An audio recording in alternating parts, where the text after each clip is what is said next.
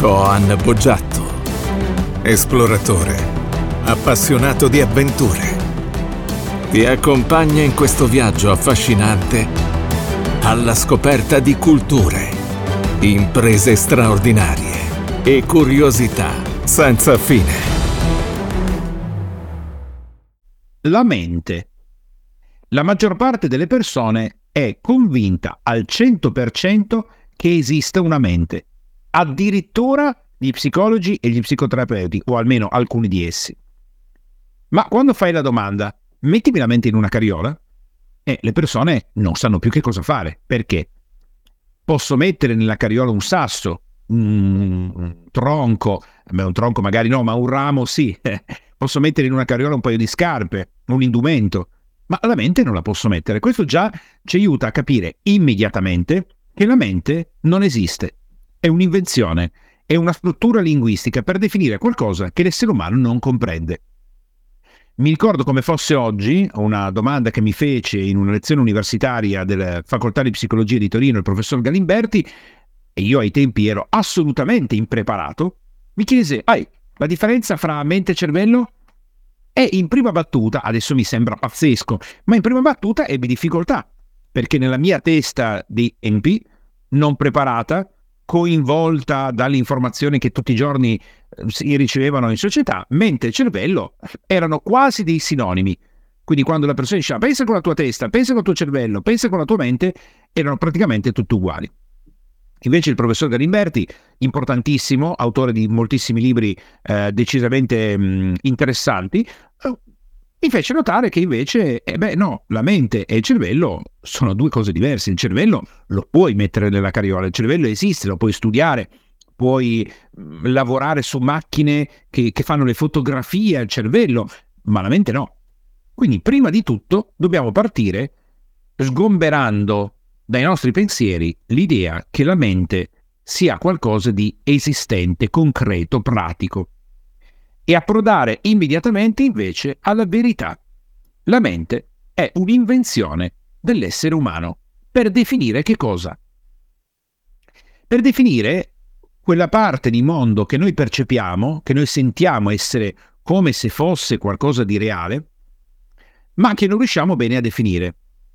Mentre se abbiamo ad esempio un mondo di anatomia vediamo il cervello di un'altra persona, noi non possiamo vedere il nostro, ma assumiamo che nel nostro cranio ci sia un cervello e riusciamo quindi a comprenderlo e se fossimo delle, delle, delle, dei medici o delle persone che lavorano nell'ambito della, dell'anatomia e così via, potremmo anche toccarne uno. Uh, o ad esempio qualcuno potrebbe aver mangiato come carne le cervella di qualche animale e, e quindi l'avete anche toccato, l'hai toccato e anche mangiato magari. Ora, detto questo, eh, ci viene difficile invece pensare, eh, e i pensieri, chi sono io? Perché prendo queste decisioni? Che cosa succede nella mia testa? E nota bene che le persone dicono che cosa succede nella mia testa dando per assodato che ci sia qualcosa che succede nella testa. Perché non dicono che cosa succede nel mio corpo? Che cosa succede nella mia mano? Che cosa succede nel mio stomaco?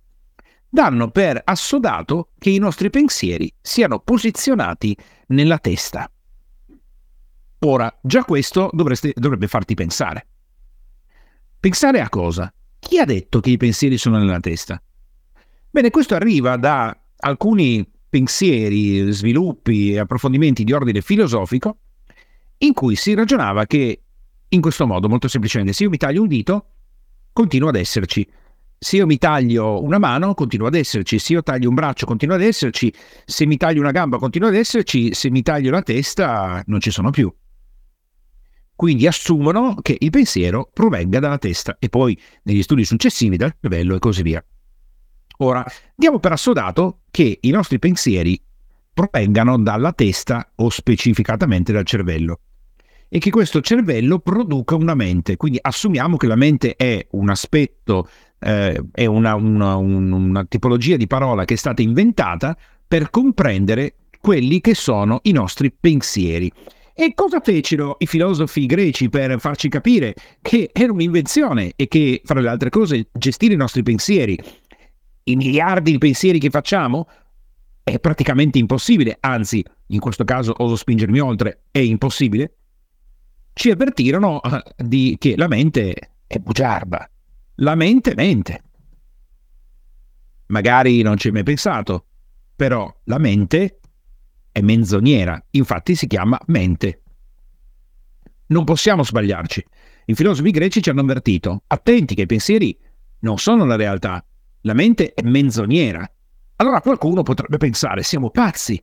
Il nostro cervello origina una serie di pensieri che ci distaccano dalla realtà, che ci impediscono di avere successo, abbiamo un nemico dentro di noi, perché questo è il passaggio successivo. Tantissimi libri parlano di questo, dicono no perché la mente è il frutto delle tue problematiche, la mente è quella che origina problemi, la mente e così via.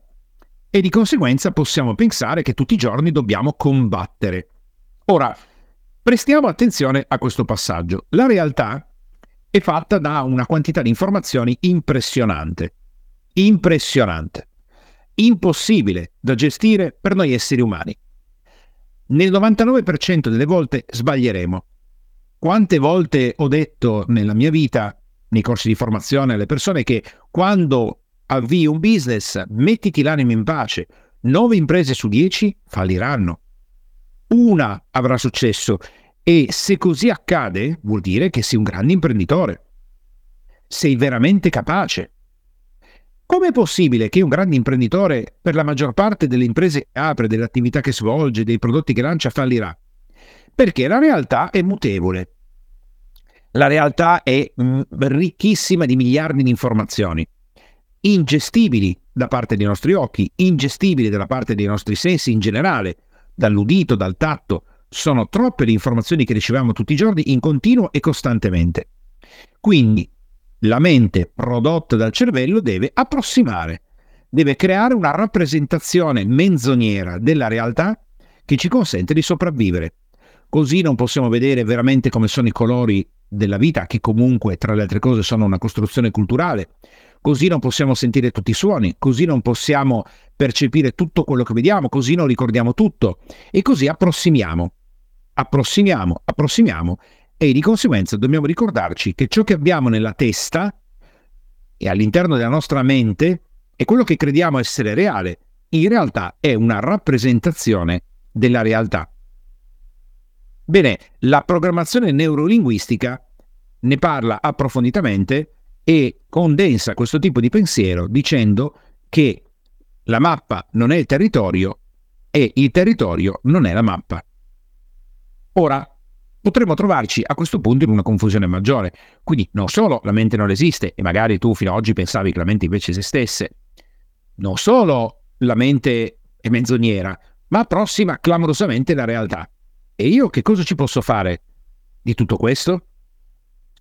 Cosa, come posso pensare di programmare le mie attività, di programmare un anno di successo, di programmare un'attività di successo, di programmare un matrimonio di successo. Mi sembra che non ci sia nessuna possibilità di poter programmare nulla perché tanto non siamo in grado di poter entrare uh, in maniera diretta nell'esistenza. E infatti la programmazione, la creazione di piani, è un'attività che sappiamo essere utilissima, fondamentale, ma che ci aiuterà probabilmente a performare intorno al 20%. Il rimanente 80% per la famosa legge di Pareto ce lo dovremo gestire in corsa, mentre lavoriamo, mentre facciamo, mentre agiamo. Mentre facciamo la guerra, così diceva Napoleone, la guerra. E, e, e per i piani, ma poi devi combattere, devi entrare. E quando entri in campo, i tuoi piani entro poco vanno a farsi friggere, però ti salvo una parte, una piccola parte in cui tu hai tempo di pensare che cosa fare come mossa successiva. Ecco, allora dalla mente, per capire come ci possiamo organizzare, come possiamo usare al meglio questo nostro enorme potere, perché la mente, seppur menzognera approssimando la realtà, ha un potere devastante e lo vediamo tutti i giorni in ciò che l'essere umano ha fatto sul pianeta, nel bene e nel male, ha creato qualcosa di straordinario. Costruisce, produce, inventa, scopre e lo fa da millenni. Allora possiamo andare a vedere invece come funziona il cervello. O meglio, per essere più precisi, come funzionano i cervelli. Immaginiamo che ognuno di questi cervelli funzioni in maniera diversa. Una volta si pensava che esistesse un solo cervello. quella massa all'interno della calotta cranica, fatta così, basta, finito, quello è il cervello. Poi arrivarono, sezionando, lavorando e con gli strumenti, la tomografia, a capire che invece di cervelli, sì, ce n'è uno, però in realtà sono tre. La famosa teoria del cervello trino, cervello rettile, il limbico e la neocorteccia. E poi fiumi e fiumi di studi per dire è proprio così. L'uomo nasce tantissimi, decine di migliaia di anni fa, milioni di anni fa, con un cervello rettile, come appunto i rettili, adatto solo alla sopravvivenza e alla reattività, poi svilupperà un cervello limbico e poi arriverà alla neocorteccia che sarà quel tipo di cervello che porterà l'essere umano ad evolversi. Sappiamo che le ricerche scientifiche, quello che noi crediamo oggi essere vero, anzi essere reale, probabilmente fra 20-30 anni rideranno di noi. Fra 100 ci prenderanno come dei trogloditi. Ora, basta il cervello trino? No. Oggi hanno scoperto che esistono altri cervelli. Uno di questi cervelli è all'interno del cuore. Un altro di questi cervelli è all'interno del nostro stomaco. E pensate, e pensa, un altro di questi cervelli è nel nostro intestino. Straordinario, bellissimo, fantastico e dall'altra parte un po' angosciante. Cominciamo dal cervello rettile. Il cervello rettile è preposto alla sopravvivenza. Il cervello rettile è quello che tutti i giorni dice moriremo tutti, Mm, mancherà il cibo, mancherà l'acqua, eh, farà troppo freddo, farà troppo caldo, verrò tradito, i soldi spariranno dal conto corrente e, e così, sono morto e, e, devo solo pensare a sopravvivere, sopravvivere, sopravvivere, sopravvivere, sopravvivere e a fare sesso, mangiare, sopravvivere, sesso, acqua, cibo, mangiare e così via. Basta, questo è l'unico lavoro che fa il cervello rettile e che infatti, come strumento straordinario, è preposto alla sopravvivenza. Vedremo cosa fare cervello per cervello, comunque in generale cervello rettile utilissimo, utilissimo, se non vede soddisfatta sua, eh, il, il, suo cruccio principale, che è quello di sopravvivere, eh, siamo nei pasticci. Cervello limbico, cervello limbico è un cervello emozionale è fatto per capire, provare, sperimentare, comprendere, interiorizzare le emozioni che noi proviamo, paura, rabbia, tristezza, gioia, entusiasmo, soddisfazione, felicità, eh, ansia e così via. Il cervello limbico è preposto alla comprensione e all'origine delle emozioni, con tutta una serie di movimenti ormonali all'interno del corpo. La neocorteccia, e quindi il cervello limbico, si nutre di emozioni e, e, emana energia emozionale e si nutre delle emozioni che prova e che percepisce intorno a sé. Quindi il cervello limbico è la sede anche dell'empatia, della simpatia, della relazione con le altre persone e così via. Poi abbiamo la neocorteccia. La neocorteccia è quella parte del cervello preposta a pensare in maniera logico-razionale. La neocorteccia è quella che fa piani, la neocorteccia è quella che mette giù un business plan, la neocorteccia è quella che si immagina che se mette giù un piano business le cose andranno così, è quella che si immagina che facendo i conti allora i soldi, è quella che si immagina che iniziando il primo dell'anno palestra allora dopo sei mesi avrò 2,2 kg in più di massa muscolare.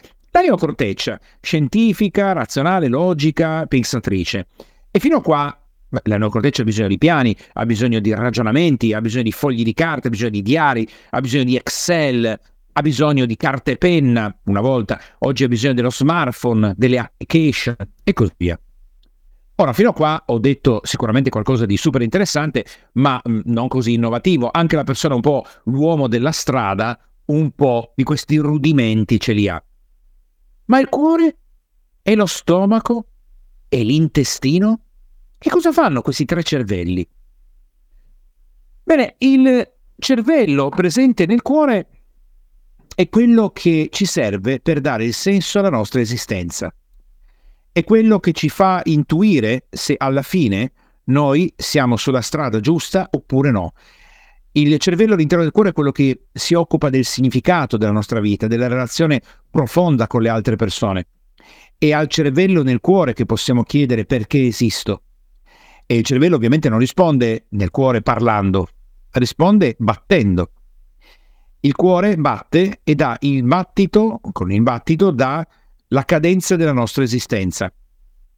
Sono tanti gli studi in merito al cuore e al campo energetico che emana, molto, molto più potente di quello del cervello. Il cuore è anche quello che attira vicino a noi le situazioni migliori per quello che noi vogliamo raggiungere o che attira le situazioni migliori perché noi dobbiamo in quel momento soffrire ed imparare per trasformarci.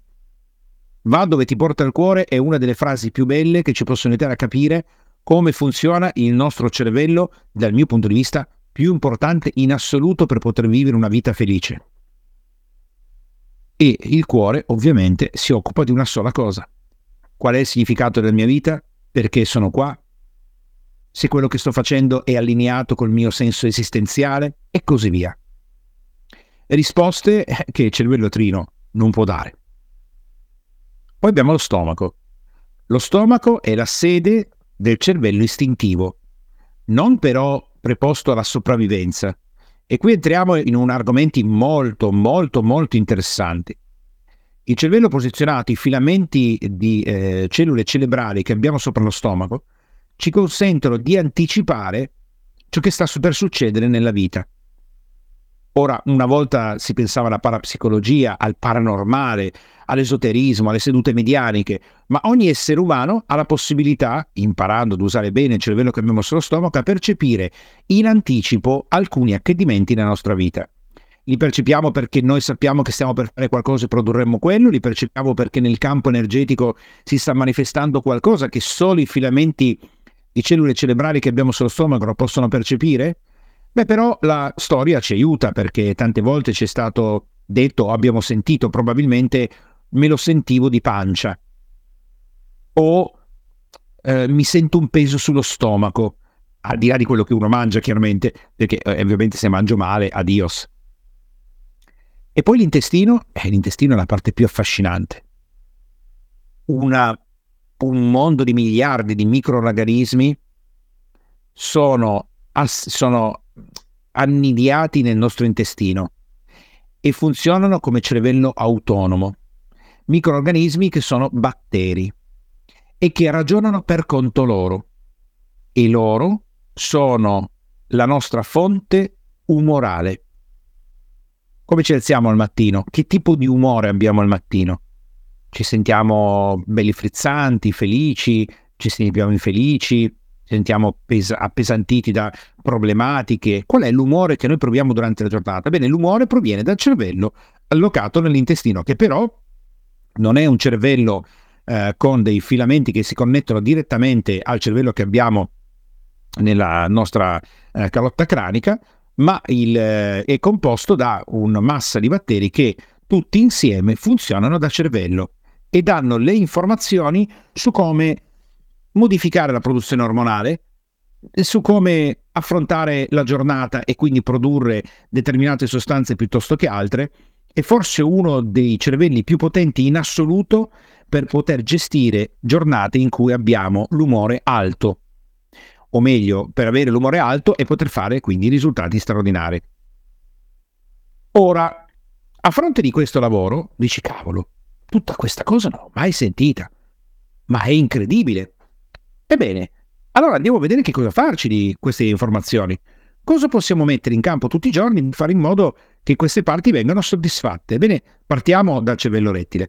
Il cervello rettile ha bisogno che tu lo metta a posto e le persone credono di dover mettere in campo eh, dinamiche quali devo fare milioni di euro, devo produrre centinaia di migliaia di dollari, devo avere 85 autovetture, niente di tutto questo il nostro cervello rettile ha bisogno di riserve di acqua, cibo, armi che posso usare per potermi difendere, un tetto sopra la testa, dell'abbigliamento sufficiente per potermi coprire se fa freddo, e that's it, basta.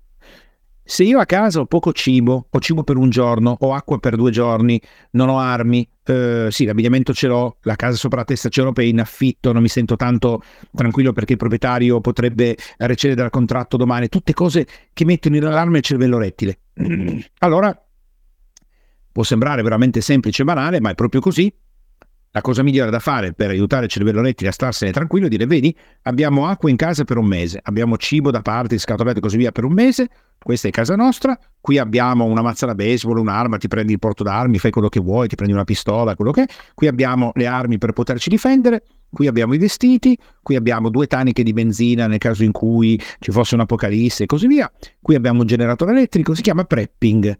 Il prepping favorisce il rilassamento del cervello rettile che a quel punto rilascia la sua tensione, rilascia la sua continua e costante richiesta di attenzione e permette alle altre parti della nostra ehm, struttura psicosomatica di lavorare al meglio. Ora, il cervello rettile è esigente, non basta dargli delle risorse per due giorni, non basta avere una bottiglia di benzina, non basta avere una bottiglia d'acqua in più, non basta avere una scatoletta di tonno in più. Il cervello rettile è tendenzialmente iperpessimista, ansioso e super preoccupato di non sopravvivere.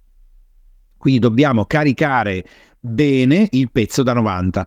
Attività estremamente semplice perché se non sei una persona amante delle armi, non vuoi prenderti un porto d'armi e quindi una pistola, un fucile o quello che è, puoi tenerti una mazza da baseball, puoi tenerti un coltello da caccia, puoi tenerti un martello alla Walking Dead, puoi fare quello che vuoi, però quella è un'arma difensiva, la metti nel cassetto, non la userai mai, però il cervello rettile dice, ah ok, se dovesse succedere qualcosa ce l'ho lì poi devo avere acqua, ma non acqua per un giorno o due, non pensare che, vabbè, ma c'è l'acqua del rubinetto, quella del condominio. No, no, no, no. Cervellorete sta pensando, ma se viene fuori un casino, se fosse un'apocalisse zombie, e se succede di nuovo la pandemia, e se succede di nuovo questo, e allora via, via, via, una 90-100 litri di acqua a casa in bottiglie e via, messi via. Così scatolette di tonno, cracker, biscotti, tutto quello che fa pensare a cervello siamo a posto. Ora, le persone non si rendono conto di quanto questo è importante. Perché se tu non sistemi il cervello rettile, il cervello rettile continuerà tutti i giorni, in ogni minuto, in ogni secondo, in ogni nanosecondo, a pensare mi manca l'acqua, mi manca il cibo, non mi posso difendere, e se dovesse succedere quello, e se dovesse succedere quest'altro, tutta quell'energia ti viene drenata. E tu al mattino ti alzi già stanco perché la notte il cervello rettile non dorme è sempre in allerta ed è il motivo per cui è difficile pinzare delle persone nel sonno e aggredirle all'improvviso, perché una parte di queste non sta dormendo proprio del tutto per poter aggredire una persona durante la notte, giusto perché lo sappiate, non perché vogliate aggredire qualcuno, ma perché potete pensare quando siete a rischio, accade in quei pochi momenti di fase REM profonda in cui la persona è difficilissima da svegliare, se no negli altri momenti è facile che si svegli, se sente uno scricchiolio, Pensiamo alle mamme eh, che sentono il bambino che non ha iniziato a piangere, ha pensato di piangere, ma le mamme già lo sentono sa- e anzi sanno già che con quel principio di pianto che ancora tu maschio non hai sentito, eh, hanno fame o hanno il panolino da cambiare. Incredibile, incredibile. Metti a posto il cervello rettile e libera una quantità di energia impressionante al costo di due o tre spese di un martello, di una mazza da baseball, di un coltello da caccia, da qualsiasi altra, da qualsiasi altro strumento. Facile come bere un bicchiere d'acqua. Passiamo adesso al cervello limbico. Il cervello limbico, come abbiamo visto, origina una parte di pensiero che è predestinata o destinata alla gestione delle emozioni o alla creazione delle emozioni o la percezione delle nostre emozioni. Le emozioni sono la guida della nostra esistenza senza emozioni non facciamo nulla e mozioni vuol dire movimento da ed è proprio dal latino ed è proprio da lì che noi partiamo per poter fare quello che facciamo nella nostra esistenza. Però in contemporanea la parte limbica non è proprio come il cervello rettile, è un po' più facile da gestire, il cervello rettile è impossibile, bisogna agire completamente di sponda.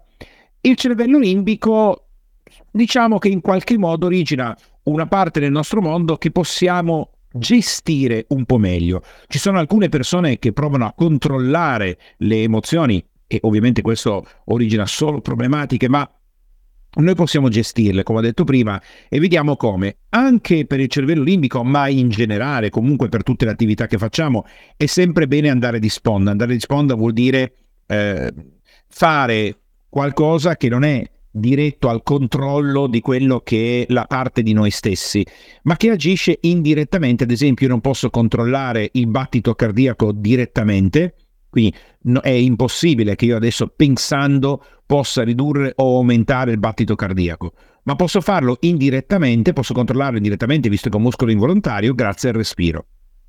Il cervello limbico si nutre di emozioni.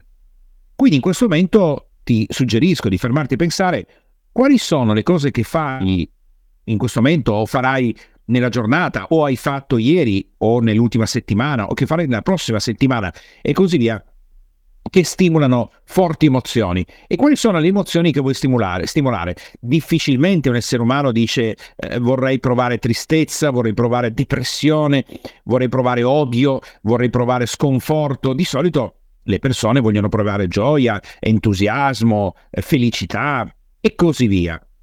Quindi assumiamo che tu sia una persona che non vuole stare male, ma che vuole vivere bene. A questo punto ti devi chiedere che cosa sto facendo nella mia vita per stimolare quelle emozioni positive che io desidero provare. Come faccio a fare delle azioni che provochino meraviglia? Come faccio a provocare emozioni che siano legate all'entusiasmo? Che cosa significa essere felici, inteso? Cosa posso fare per essere felice? Cosa posso fare per essere accondiscendente? Ci sono una serie di cose che noi facciamo nella nostra vita che ci aiutano a migliorare questo aspetto. Ecco, ti do io uno strumento oggi molto, molto, molto bello che ti consente di allenare il tuo cervello limbico a produrre emozioni positive per la tua giornata. La base delle emozioni positive è la felicità. La felicità, questo sostantivo che ogni persona, compreso me, rincorre tutti i giorni, Pensa, quante volte ti sei chiesto, ti sei chiesta nella vita, sono felice? O quante volte hai chiesto a un'altra persona, te cara, sei felice? Pensa invece quante volte nella tua vita hai chiesto a un'altra persona, sei meravigliato? Sei meravigliato? L'hai chiesto a te stesso, a te stessa? La parola felicità è quella che viene maggiormente utilizzata. E difficilmente si ottengono delle risposte assertive, positive e veloci di solito la persona ci deve pensare, comincia a scandagliare, ecco quello che fa la mente, la neocorteccia che vedremo dopo, va a scandagliare quali sono gli elementi che possono in qualche modo eh, originare una risposta del sì, sono felice. Ora, strumento. Proprio oggi, dopo aver ascoltato questa puntata, puoi decidere di prendere un foglio di carta che io ti suggerisco poi di portare nella tua borsa, nel tuo portafoglio, nella tua giacca, dove desideri. O se preferisci, puoi anche farlo su un, un, un, una nota del tuo smartphone. Ma io ti consiglio di cominciare con un foglio bianco e scrivere tutto quello che ti rende felice nella vita, ma attenzione, non grandi cose, piccole cose. Faccio un esempio della mia lista che contiene centinaia di elementi, perché la puoi arricchire quando vuoi. Una cioccolata calda, una copertina di ciniglia, ad esempio, mangiare un biscotto, eh, fare una camminata sotto il sole che ti scalda, bagnarsi i piedi in riva al mare, fare un bagno caldo, fare una doccia, mettersi una crema sul corpo, leggere un topolino, scrivere un diario, annusare un fiore, guardare il tramonto. E potrei andare avanti all'infinito. Perché è importante fare una lista? Perché il cervello limbico è emotivo. Adesso sta bene, è felice, magari fra tre secondi cade in una profonda infelicità perché ha visto passare un bambino che gli ricorda il fratello che era morto 30 anni fa. E non c'è niente da fare. Appena la mente scorge un'esperienza negativa del nostro passato negli occhi di qualcuno, nella vita delle altre persone, in qualsiasi altra situazione. Basta una frazione di secondo e la mente recupera tutti gli elementi negativi e li trasporta nel tempo presente. E noi in qualche modo dobbiamo ricordare nostro, al nostro cervello limbico che cosa può fare per fare meglio. O possiamo ricordare al nostro cervello limbico che in quel momento una carezza a un cane o il contatto con il nostro cane, ad esempio, possiamo sentirci felici. E se noi abbiamo una lista corposa, c'è sempre qualcosa che possiamo fare. Supponiamo che in questo momento tu stia guidando e all'improvviso vieni travolto da pensieri negativi, che originano ovviamente emozioni negative e che potrebbero ridurre il tuo campo vibrazionale durante la giornata e originare una giornata non tanto positiva. Magari nella tua lista c'è accendere l'autovettura, ad esempio. Eh, ti piace sentire il rumore della macchina e la benzina, ma dici ma io sto già guidando, quindi non la posso riaccendere, però potresti accendere l'autoradio, ad esempio. Potresti sentire il pomello del cambio, potresti sentire il rumore del motore, potresti concentrarti in strada. Ci sono mille cose all'interno della tua autovettura che possono farti sentire subito felice, se ci hai pensato prima. Ecco, questo è il punto fondamentale del cervello limbico. Mentre il cervello rettile, diciamo che in qualche modo è sempre in background, non puoi, non lo senti neanche quando si attiva o si disattiva. È come un funzionamento, un rumore di fondo che tu non puoi togliere e non si disattiva mai.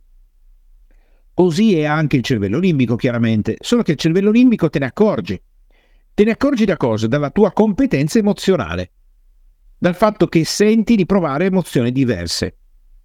E il cervello limbico, se vogliamo, è un po' una nave senza rotta. Si muove a secondo di quello che incontra nell'esistenza. Ecco perché vivere per raggiungere la felicità vuol dire sprecare la nostra esistenza. Perché non c'è nessuna felicità da raggiungere. La felicità non è un obiettivo. Perché se tu ti metti come obiettivo la felicità, appena l'avrai raggiunta, potrebbe essere anche fra due secondi, immediatamente la perderai. Perché il cervello limbico sarà già passato da altre emozioni, quindi la felicità non è un obiettivo, la felicità è uno degli stati d'animo che noi viviamo nella nostra esistenza, che cerchiamo di allargare il più possibile per fare in modo che lo stato d'animo principale mentre sono in viaggio sia quello della felicità. Mai porsi come obiettivo la felicità, mai. Mai porsi come obiettivo la meraviglia, mai porsi come obiettivo l'entusiasmo, bensì conoscere il nostro corpo, la nostra mente, di conseguenza il nostro cervello, i nostri ormoni, per fare in modo di vivere il più possibile negli stati emozionali che noi gradiamo vivere. Ecco, apro una parentesi. Ti sei mai chiesto come mai, non dico tu in questo momento, io mi ci metto in questa statistica, quindi dico un abbiamo, ma non perché ti voglio coinvolgere di sicuro, perché mi ci metto dentro anche io.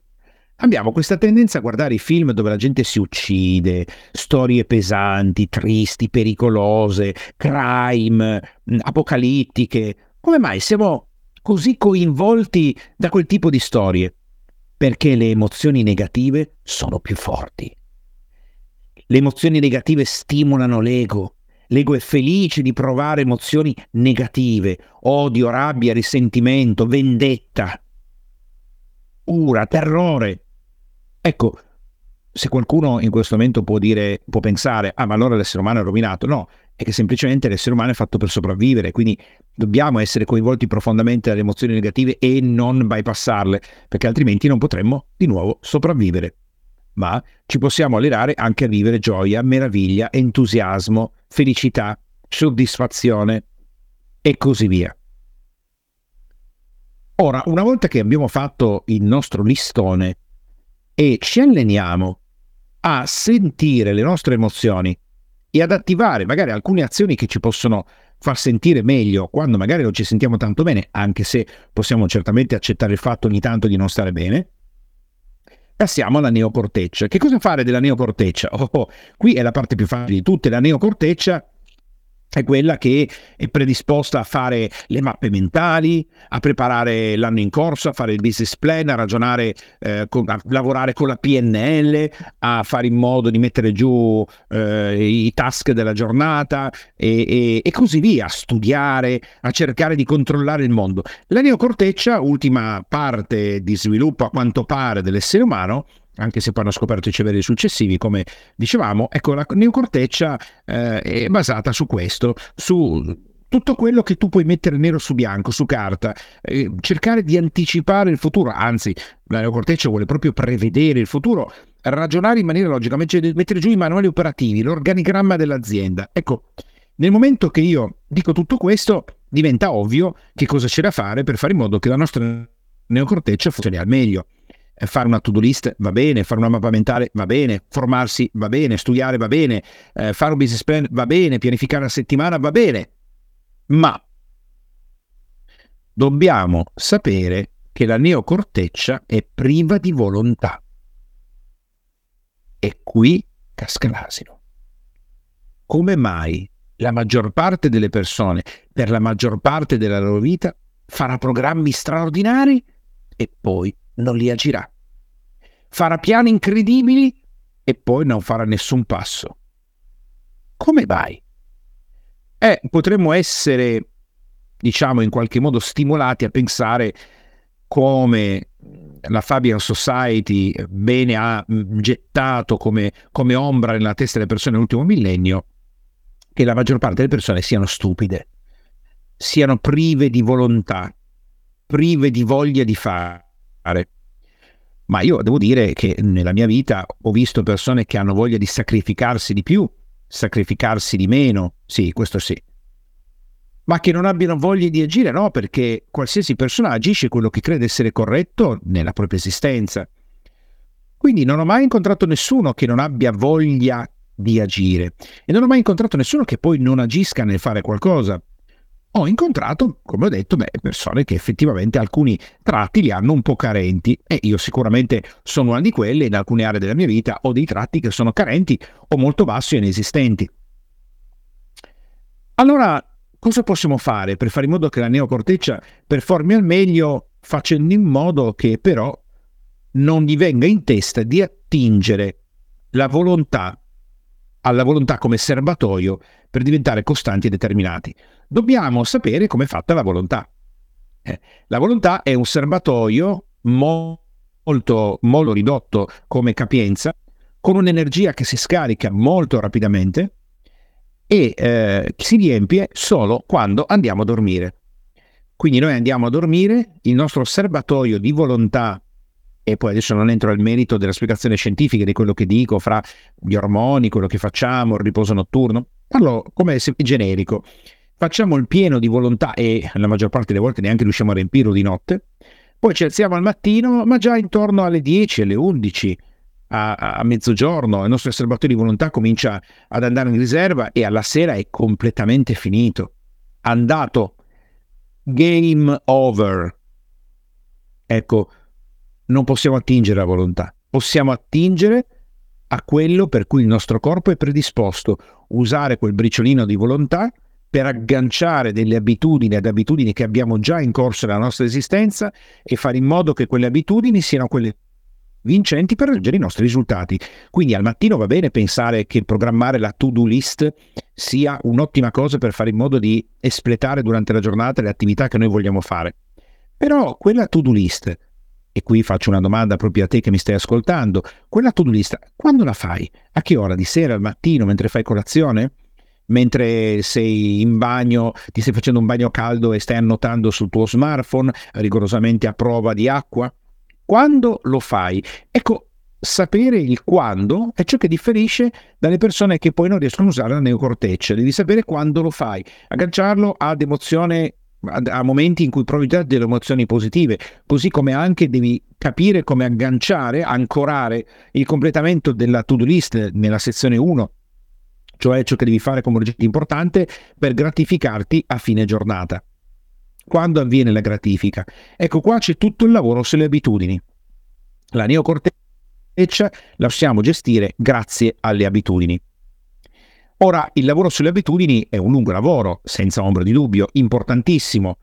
Difficile perché la maggior parte di questi strumenti non ci sono stati insegnati, quindi noi siamo stati cresciuti credendo che con la volontà possiamo fare tutto quello che desideriamo e invece non è per niente così. La volontà è ridottissima ed è l'ultima delle cose a cui noi possiamo appoggiarci per, esserci, per essere vincenti nel medio-lungo termine. La volontà è quella del, della lepre che corre come una pazza davanti alla tartaruga per arrivare prima, ma alla fine vincerà la tartaruga. La volontà si scarica. Ecco, la neocorteccia si basa sulla ripetitività e sulle abitudini, quindi va bene innescare e poi dopo bisogna usare le abitudini per fare in modo che quel sistema diventi costante nel medio-lungo termine. Ora avanziamo altri tre cervelli. Qui entriamo in una complicazione, nel senso non siamo abituati a pensare al nostro cervello nel cuore, non siamo abituati a pensare al nostro cervello sulla, mm, sopra lo stomaco, non siamo abituati a pensare al nostro cervello nell'intestino. Lasciamo il cuore per ultimo e passiamo allo stomaco. Lo stomaco ha dei filamenti di eh, cellule cerebrali che si connettono direttamente al cervello che c'è nella calotta cranica. Che cosa, che, a che cosa serve il, il, lo stomaco? Perché abbiamo uh, questi filamenti di, di, di, cervello sopra questa parte, se vogliamo, per chi è più esperto, anche sopra uno specifico chakra che è quello del plesso solare? Questo ci consente di entrare in contatto col mondo. Infatti, se noi pensiamo quando siamo dritti e stiamo camminando, la, la, nostra parte centrale di raccolta informazioni, se non è appunto se non gli occhi o l'udito, è proprio il torace, che è la parte più estesa, che è quella che si espone al mondo. Ora, il cervello sopra lo stomaco ha una struttura vibrazionale molto molto importante, sottile, veloce, capace di raccogliere le informazioni dei campi vibrazionali con cui si rapporta. Non è qualcosa che noi possiamo fare eh, scrivendo una mappa mentale oppure lavorando con eh, la metacomunicazione o usando la neocorteccia nostra, la nostra parte istintiva, il lo sento di pancia, ho un peso sullo stomaco, quindi eh, queste cellule cerebrali si estendono sulla parte centrale del nostro corpo, no? Questo è, un, mm, è, una, è, un'attività che noi possiamo fare per stimolare il nostro cervello eh, in tutte le sue forme, solo abituandoci a, eh, qui viene da ridere mentre lo dico, a pensare di pancia. Pensare di pancia cosa vuol dire? Vuol dire proprio farsi la domanda, ok, questa, questa situazione mi sembra chiara a livello logico, mi sento anche bene tra le altre cose. E ecco, di pancia, in primo impatto la persona ti è piaciuta oppure no? In primo impatto hai percepito che c'era qualcosa che non andava o che era tutto liscio? Oppure hai incontrato qualcuno, c'era così, è strano quello che ti ha detto, però di pancia ti sembra che... Ascoltare la nostra parte istintiva è molto complicato, per un semplice motivo. Non siamo stati abituati a fare questo tipo di lavoro. Non siamo stati abituati a percepire l'ambiente intorno a noi senza i filtri che qualcun altro ci ha consegnato. Ora ti voglio fare un esempio che potrà stupirti. Tutti noi, adesso uso una generalizzazione clamorosa, ma diciamo quasi tutti noi pensiamo che la scrittura sia ottima, che la scrittura sia lo strumento tramite il quale l'essere umano ha trasferito le conoscenze di generazione in generazione. Scrivere, saper leggere, saper scrivere è importantissimo. I libri sono fondamentali. Ecco, io sono una delle prime persone che pensa così. Quello però purtroppo è il modo in cui noi non riusciamo più a interpretare il mondo per quello che è, anzi, interpretiamo il mondo racco- creando una nostra rappresentazione, perché la scrittura è semplicemente una ehm, decodifica di simboli che in realtà altrimenti sarebbero semplicemente delle immagini che noi andremmo a interpretare a modo nostro. Quante persone si sono mai chieste o hanno pensato che cos'è la M? E uno dice è la M, no? Marito, moglie, montagna. Ecco montagna, però attenzione, la M, se ci fosse un bambino che disegna una montagna, rappresenta proprio una montagna. Ma quanti vedranno la montagna e quanti vedranno una M? Quanti vedranno un martello piuttosto che vedere una T? Quanti vedranno una ruota piuttosto che vedere la O? E così via. Ma secondo un lungo studio approfondito sulla nascita della scrittura che si fa risalire ai Maya, pensa bene, la scrittura blocca tutta una serie di funzioni della nostra psiche. Infatti, in alcune scuole, in alcune scuole, in alcuni percorsi, non si insegna assolutamente a leggere e a scrivere ai bambini prima di una certa età. Altrimenti stai eliminando la magia del bambino che non vedrà più il mondo per quello che è, ma comincerà a vedere dei simboli che presentano delle lettere o che rappresentano qualcosa di specifico che significa questo piuttosto che quest'altro. Quindi la nostra intuizione può essere sviluppata solo in un modo specifico. Non è tanto semplice quello che sto per dire, però è qualcosa che si può fare. Se c'è la possibilità, o se la si vuole creare, l'immersione in natura, ad esempio, è la più importante di tutte. O ci saturiamo di immagini, suoni e profumi assolutamente naturali, non prodotti dall'uomo, quindi non sintetizzati dall'uomo, perché l'uomo costruisce una realtà sintetizzata e in una giungla in Thailandia, in Amazzonia, come ho vissuto tante volte nella mia vita, in un deserto, colmi di immagini, suoni e profumi naturali, lasciamo andare il nostro pensiero e cogliamo tutto quello che arriva, anche se noi in quel momento non abbiamo nessuna idea eh, di quello che sta arrivando. Così stiamo intuendo. Se non posso recarmi nella giungla amazzonica, dovrei riuscire a creare in casa ogni tanto uno spazio in cui chiudo i sensi, quindi mi siedo da qualche parte ehm, con le, le, le, mani sul grembo girate col palmo in alto, chiudo gli occhi, mi metto i tappi nelle orecchie e annullo tutti i sensi che ho abituato a utilizzare nella vita di tutti i giorni e ascolto l'intuito. Più noi facciamo così, più l'intuito diventa predominante. Alcuni di noi hanno un intuito colossale. Gli sciamani hanno un intuito colossale. Agiscono e interpretano la vita con l'intuito e non con la parte razionale. Ora, qualcuno potrebbe dire, sì, però cioè, questa roba non è che funziona proprio così perché io non è che mi fiderei proprio di quello che mi viene su di pancia, ci devo ragionare, devo pensare, certo, senza ombra di dubbio, senza ombra di dubbio. In contemporanea, però, converrai con me, è uno strumento decisamente interessante che possiamo aggiungere al nostro bagaglio. Passiamo a quello che viene addirittura considerato il secondo cervello. Quindi immaginiamo che è talmente importante, talmente fondamentale, che la scienza ha deciso di assimilarlo mh, mm, in una specie di, di, di organigramma come se fosse il vicepresidente.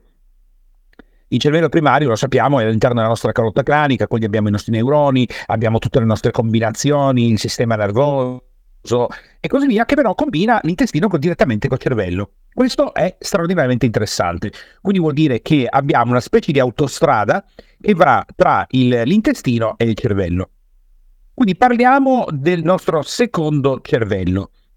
E dobbiamo andare un po' a mettere il naso no? in cosa significa tutto questo, perché il tratto gastrointestinale è chiaramente una parte molto delicata del nostro corpo perché è il luogo dove noi digestiamo completamente il cibo. Lo stomaco lo prepara, però l'assorbimento delle sostanze, dei nutrienti arrivano ovviamente dalla masticazione della bocca, poi abbiamo lo stomaco che fa il lavoro che deve fare e poi arriviamo all'intestino e nell'intestino eh, ci sono tutta una serie di, ehm, di, di, funzioni che vengono gestite dal sistema nervoso enterico che infatti viene considerato un, un secondo cervello. Innanzitutto il, questo sistema nervoso enterico è uno dei più grandi e complessi componenti del nostro sistema nervoso autonomo, quindi vuol dire che funziona per conto suo.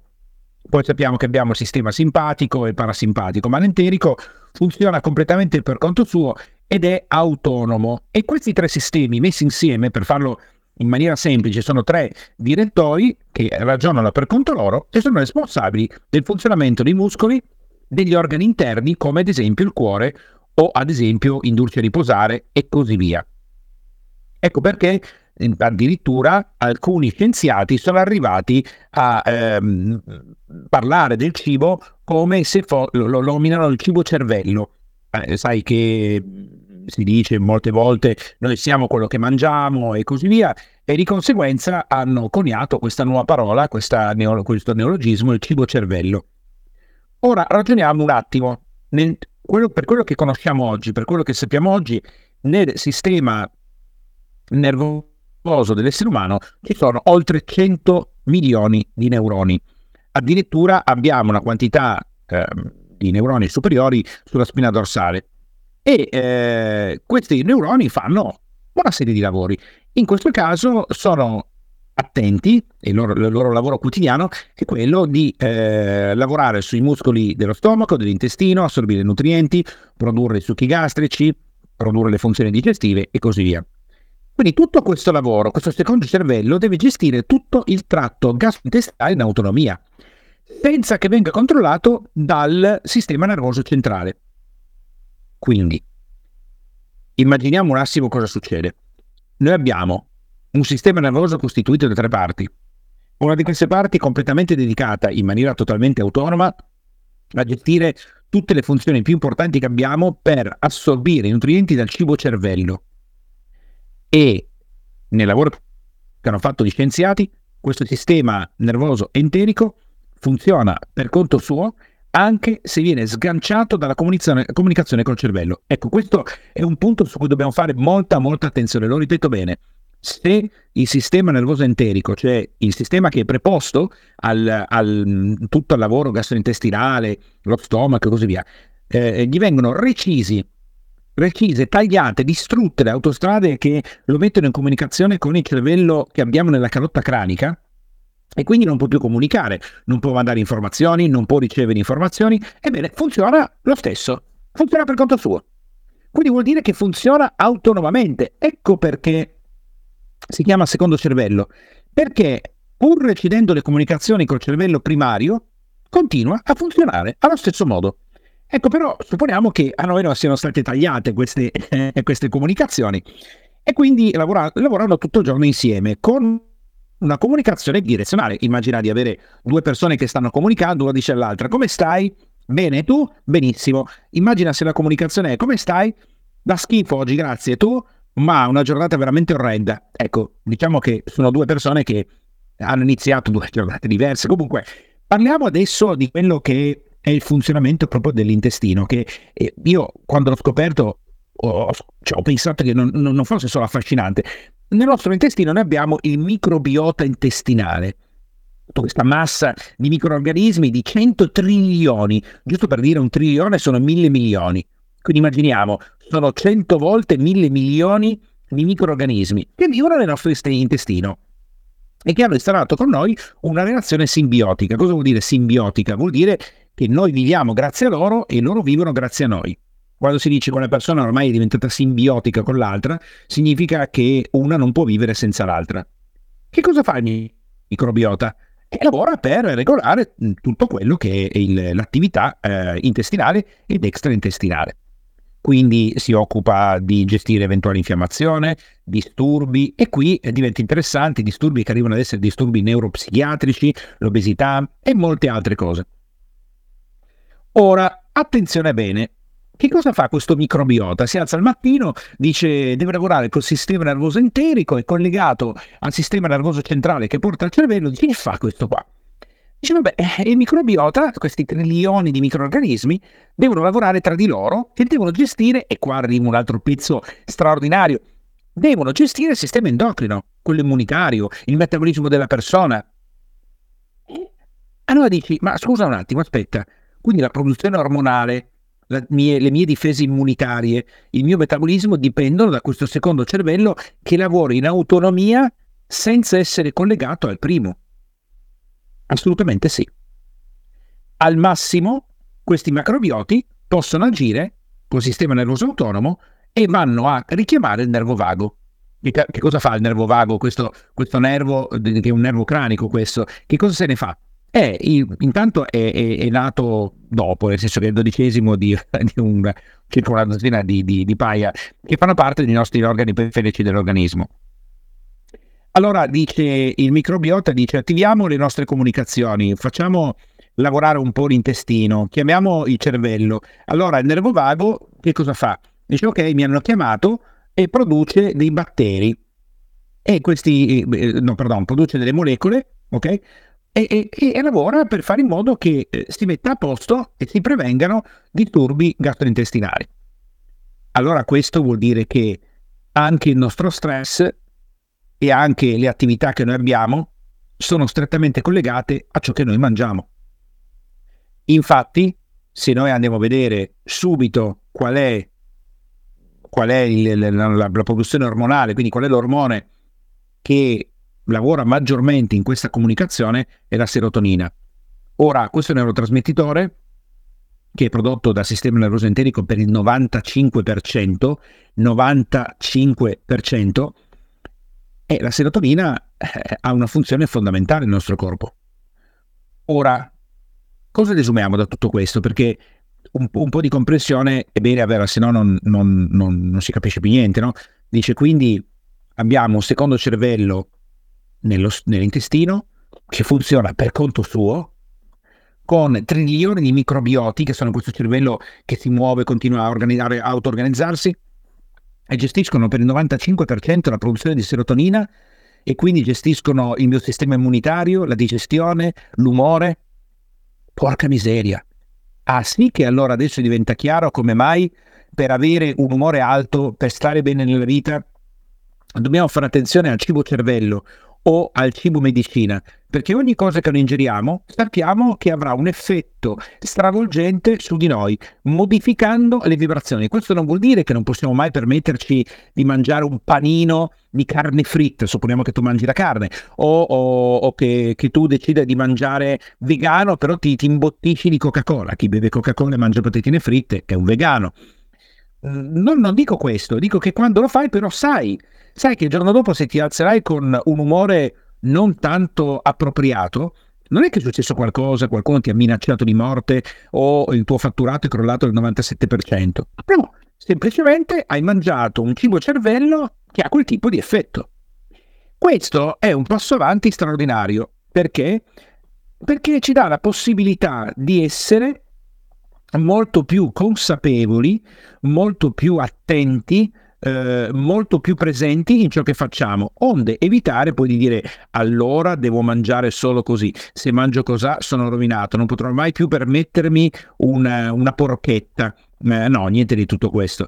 Semplicemente la conoscenza di questi argomenti eh, ci porta a un livello superiore in cui noi possiamo ottenere dei risultati che altre, negli altri casi non, non, per le persone non è neanche possibile, immaginabile poter raggiungere qual è il modo per gestire al meglio questo secondo cervello è pensare alla nutrizione non in termini di calorie, dimagrimento, eh, per ingrassare, per mettere più massa muscolare, per far vedere che uno è vegano, vegetariano, fruttariano, vegetariano, onnivoro. No, è semplicemente fare attenzione ai cibi che noi introduciamo nel nostro corpo e collegare quei cibi al tipo di umore che noi andremo a produrre nella nostra esistenza, il tipo di produzione ormonale e tutti gli annessi connessi. Dopo questa grandissima scoperta, magari anche per te adesso oggi è una scoperta sensazionale come lo fu per me molti anni fa, parliamo dell'altro e l'ultimo cervello che è quello contenuto nel cuore. Questa è una uh, scoperta, anche questa è una scoperta recentissima, bisogna tornare dietro nel 1991 per avere prima, il primo articolo scientifico che mette, eh, diciamo così, in evidenza la funzione del cervello all'interno del cuore.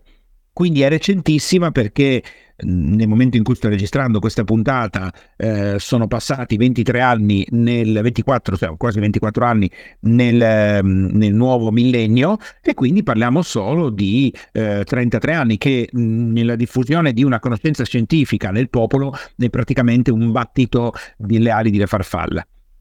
E quindi ragioniamo un attimo, il cuore ha un cervello. What a surprise! Cosa hanno scoperto in questa, mm, questa, squadra di scienziati dell'Università di Montreal, che poi ha originato la pubblicazione di questo articolo?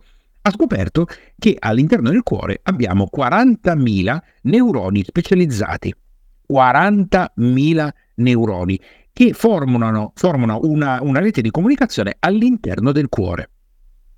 Ora li hanno denominati neuriti sensori, però i neuroni si credeva che fossero presenti solo ed esclusivamente nel, cervello. nel cervello. Invece, i neuroni sono presenti all'interno del cuore. Che cos'è un neurone?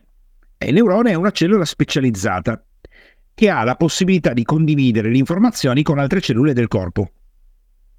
Quindi immaginiamo che il neurone sia un punto di riferimento, è un chiacchierone il neurone che porta le informazioni da una cellula all'altra. Quindi immaginate che c'è una cellula che sta facendo la sua vita, si riproduce e, e non capisce no? cosa succede fuori, stiamo bene, stiamo male, cosa sta succedendo alle cellule che sono accanto a me, non sa niente. Allora va dal neurone e dice neurone, cosa succede eh, un po' fuori da me, da, da, dai miei confini?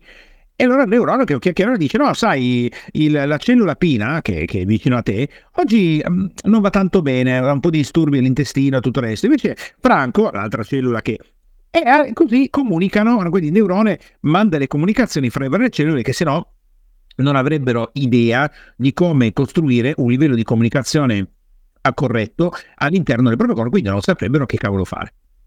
Ora, i neuroni poi hanno questi, queste propaggini che si diramano dal corpo centrale del neurone che servono per connettersi con le altre cellule. Quindi immaginiamo che sia una specie di ragno con tante zampe o con tante ventose che si aggancia alle altre cellule per dire ok dai vi tengo tutti informati io, faccio io. Ora però la cosa interessante è che questi neuriti, che sono le propagazioni dei, delle, delle, cellule eh, dei neuroni all'interno del cuore, sono gli stessi, sono le stesse funzioni rilevate dal cervello.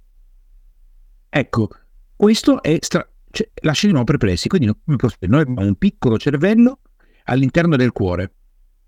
Quindi dentro il nostro cuore, in questo momento, mentre tu stai ascoltando questa puntata, il tuo cuore sta battendo e all'interno del tuo cuore c'è una complicatissima e intricata rete di nervi, neurotrasmettitori, proteine e cellule che sono uguali, precisi identiche, identiche al cervello. Allora, subito immagino che anche a te sorga una domanda spontanea come sorta a me quando scoprii di questo cervello nel cuore. Che cosa fa questo cervello nel cuore? Perché è lì? La natura non si inventa mai niente, Dio, se vogliamo, il grande architetto non si inventa mai niente per caso. Quindi, che cosa fa? E qui scopriamo che il cuore, il cervello del cuore, ha la funzione di rilevare i cambiamenti che avvengono all'interno dell'organismo. Come stanno gli ormoni? Cosa stanno facendo le cellule? Cosa succede all'interno del nostro corpo? E battito dopo battito lo comunica al cervello in modo che il cervello, ricevuta l'informazione dal cuore, possa dare le giuste indicazioni per dirigere il corpo. Quindi il cervello del cuore è il consigliere del cervello.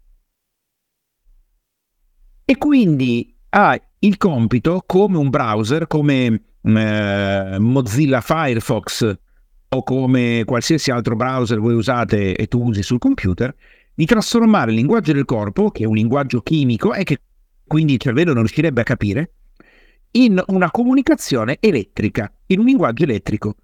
Lo affida al sistema nervoso e lo rende comprensibile al cervello. Ad esempio, il cervello all'interno del cuore può dire al cervello dentro la, la, la nostra testa che c'è un fabbisogno forte di adrenalina perché dobbiamo gestire una situazione stressante. Allora il cervello dirà ok, abbiamo bisogno di più adrenalina.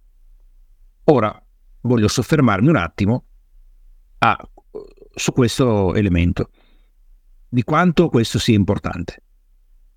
Ora abbiamo appena scoperto che abbiamo un cervello nell'intestino, no? magari per alcuni che stanno ascoltando adesso questa puntata dicono, oh, cavolo, c'è un cervello nell'intestino, quindi non è solo questione di dimagrimento, di star bene, di essere vegani, vegetariani.